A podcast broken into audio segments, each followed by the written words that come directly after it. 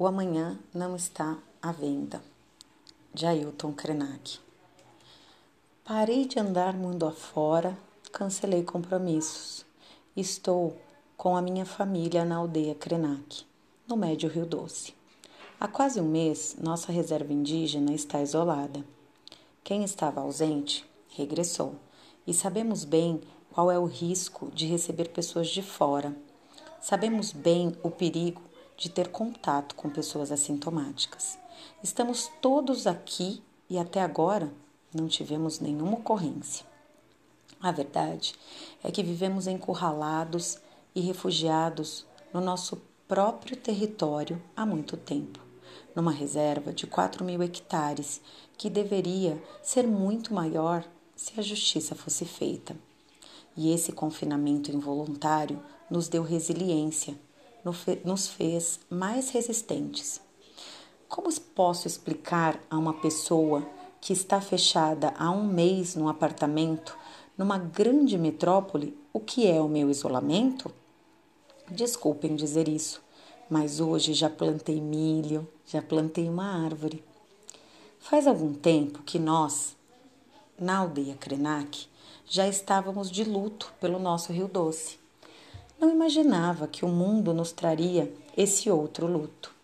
Está todo mundo parado. Quando engenheiros me disseram que iriam usar a tecnologia para recuperar o Rio Doce, perguntaram a minha opinião. Eu respondi: a minha sugestão é muito difícil de colocar em prática, pois teríamos de parar todas as atividades humanas que incidem sobre o corpo do rio, a 100 quilômetros nas margens direita e esquerda, até que voltasse a ter vida. Então, um deles me disse: Mas isso é impossível. O mundo não pode parar. E o mundo parou. Vivemos hoje essa experiência de isolamento social, como está sendo definido o confinamento em que todas as pessoas têm de se recolher. Se durante um tempo éramos nós, os povos indígenas, que estávamos ameaçados da ruptura ou da extinção do sentido da nossa vida, hoje estamos todos diante da iminência de a Terra não suportar a nossa demanda. Assistimos há uma tragédia de gente morrendo em diferentes lugares do planeta, a ponto de, na Itália, os corpos serem transportados para incineração em caminhões. Essa dor talvez ajude as pessoas a responder se somos de fato uma humanidade. Nós nos acostumamos com essa ideia que foi naturalizada, mas ninguém mais presta atenção no sentido verdadeiro do que é ser humano. É como se tivéssemos várias crianças brincando e, por imaginar essa fantasia da infância, continuassem a brincar por tempo indeterminado. Só que viramos adultos, estamos devastando o planeta, cavando um fosso gigantesco de desigualdades entre povos e sociedades, de modo que há uma subhumanidade que vive numa grande miséria, sem chance de sair dela, e isso também foi naturalizado. O presidente da República disse outro dia que brasileiros mergulham no esgoto e não acontece nada. O que vemos nesse homem é o exercício da necropolítica, uma decisão de morte. É uma mentalidade doente que está dominando o mundo e temos agora esse vírus, um organismo do planeta respondendo a esse pensamento doentio dos humanos com um ataque à forma de vida insustentável que adotamos por livre escolha. Essa fantástica liberdade que todos adoram reivindicar, mas ninguém se pergunta qual o seu preço. Esse vírus está discriminando a humanidade. Basta olhar em volta. O melão de São Caetano continua a crescer aqui do lado de casa. A natureza segue. O vírus não mata pássaros, ursos, nenhum outro ser, apenas humanos. Quem está em pânico são os povos humanos e seu mundo artificial, seu modo de funcionamento que entrou em crise. É terrível o que está acontecendo, mas a sociedade precisa entender que não somos o sal da terra. Temos que abandonar o antropocentrismo. Há muita vida além da gente. Não fazemos falta na biodiversidade. Pelo contrário, desde pequenos aprendemos que há listas de espécies em extinção. Enquanto essas listas aumentam, os humanos proliferam, destruindo florestas, rios e animais. Somos piores que a Covid-19. Esse pacote, chamado de humanidade, vai sendo descolado de maneira absoluta desse organismo que é a Terra, vivendo numa abstração civilizatória que suprime a diversidade, nega a pluralidade das formas de vida, de existência e de hábitos. Os únicos núcleos que ainda consideram que precisam se manter agarrados nessa terra são aqueles que ficaram meio esquecidos pelas bordas do planeta, nas margens dos rios, nas beiras dos oceanos, na África, na Ásia ou na América Latina. Esta é a subhumanidade. Caiçaras, índios, quilombolas, aborígenes. Existe então uma humanidade que integra um clube seleto que não aceita novos sócios. É uma camada mais rústica e orgânica, uma subhumanidade que fica agarrada na terra. Eu não me sinto parte dessa humanidade, eu me sinto excluído dela. Fomos, durante muito tempo, embalados com a história de que somos a humanidade e nos alienamos desse organismo de que somos parte, a Terra, passando a pensar que ele é uma coisa e nós outra, a Terra e a humanidade. Eu não percebo que exista algo que não seja natureza. Tudo é natureza, o cosmos é natureza, tudo em que eu consigo pensar é natureza. Nós, a humanidade, vivemos. Desculpa. Nós, a humanidade, vamos viver em ambientes artificiais produzidos pelas grandes corporações, que são os donos da grana. Agora, esse organismo, o vírus, parece ter se cansado da gente, parece querer se divorciar da gente, como a humanidade quis se divorciar da natureza. Ele está querendo nos desligar, tirando o nosso oxigênio quando a Covid-19 ataca os pulmões, o doente precisa de um respirador, um aparelho para alimentação de oxigênio, senão ele morre. Quantas máquinas dessas vamos ter de fazer para 7 bilhões de pessoas no planeta?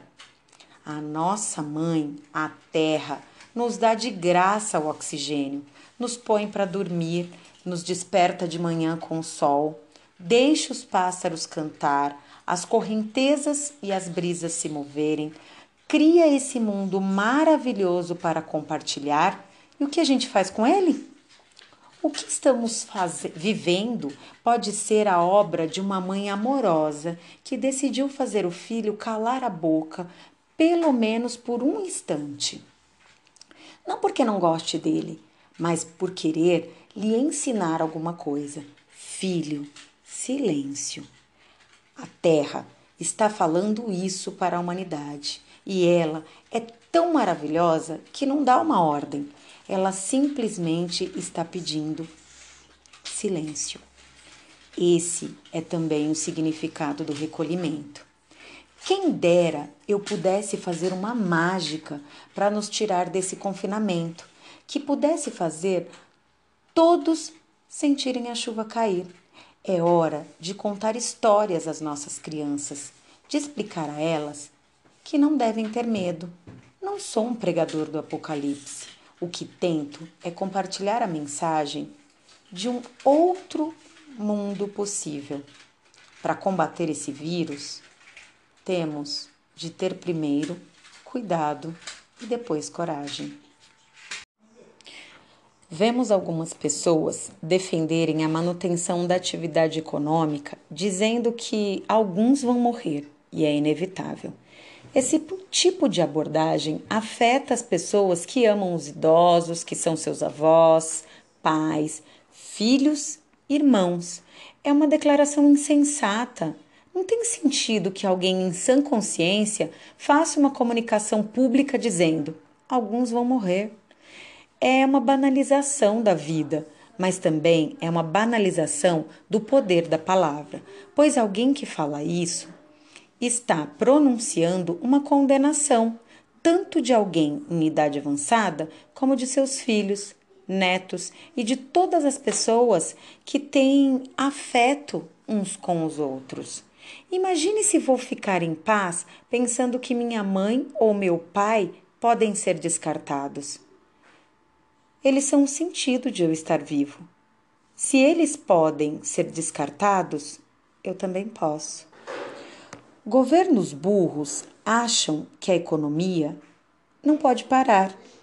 Mas a economia é uma atividade que os humanos inventaram e que depende de nós. Se os humanos estão em risco, qualquer atividade humana deixa de ter importância.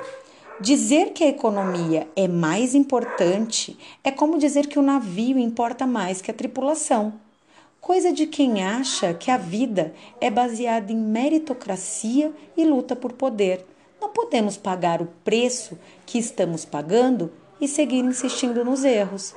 Michel Foucault tem uma obra fantástica, Vigiar e Punir, na qual afirma que essa sociedade de mercado em que vivemos só considera o ser humano útil quando está produzindo. Com o avanço do capitalismo, foram criados os instrumentos de deixar viver e de fazer morrer. Quando o indivíduo para de produzir, passa a ser uma despesa. Ou você produz as condições para se manter vivo, ou produz as condições para morrer. O que conhecemos como previdência, que existe em todos os países com economia de mercado, tem um custo os governos estão achando que se morressem todas as pessoas que representam gastos, seria ótimo. Isso significa dizer: pode deixar morrer os que integram os grupos de risco. Não é ato falho de quem fala. A pessoa não é doida, é lúcida, sabe o que está falando.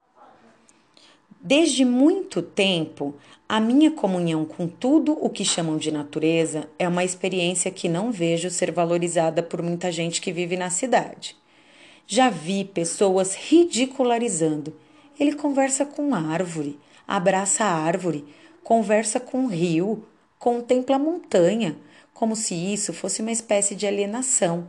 Essa é a minha experiência de vida. Se é alienação, sou alienado. Há muito tempo não programo atividade para depois. Temos de parar de ser convencidos. Não sabemos se estaremos vivos amanhã. Temos de parar de vender o amanhã. Penso naqueles versos do Carlos Drummond de Andrade: Stop. A vida parou ou foi o automóvel? Essa é uma parada para valer. O ritmo de hoje não é o da semana passada, nem o do ano novo, do verão, de janeiro ou fevereiro. O mundo está agora numa suspensão. E não sei se vamos sair dessa experiência da mesma maneira que entramos. É como um anzol nos puxando para a consciência, um tranco para olharmos para o que realmente importa. Tem muita gente que suspendeu projetos e atividades. As pessoas acham que basta mudar o calendário. Quem está apenas adiando compromissos, como se tudo fosse voltar ao normal, está vivendo no passado. O futuro é aqui e agora. Pode não haver o ano que vem. Ninguém escapa, nem aquelas pessoas saindo de carro importado para mandar seus empregados voltarem ao trabalho, como se fossem escravos. Se o vírus pegá-los, eles podem morrer, igual a todos nós, com ou sem Land Rover. As cidades são sorvedouros de energia. Se faltar eletricidade, as pessoas morrem fechadas nos seus apartamentos, sem conseguir descer. Sem conseguir descer. Não tivemos capacidade crítica para pensar as consequências de uma crise sanitária nos grandes centros urbanos, e preciso confessar que tenho dó de quem vive nessas metrópoles. Muitas pessoas vivem sozinhas nesses centros. Deixamos de ser sociais porque estamos num local com mais 2 milhões de pessoas.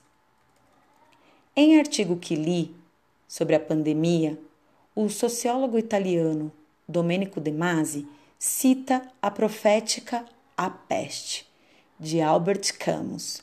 A peste pode ir e vir embora, sem que o coração do homem seja modificado.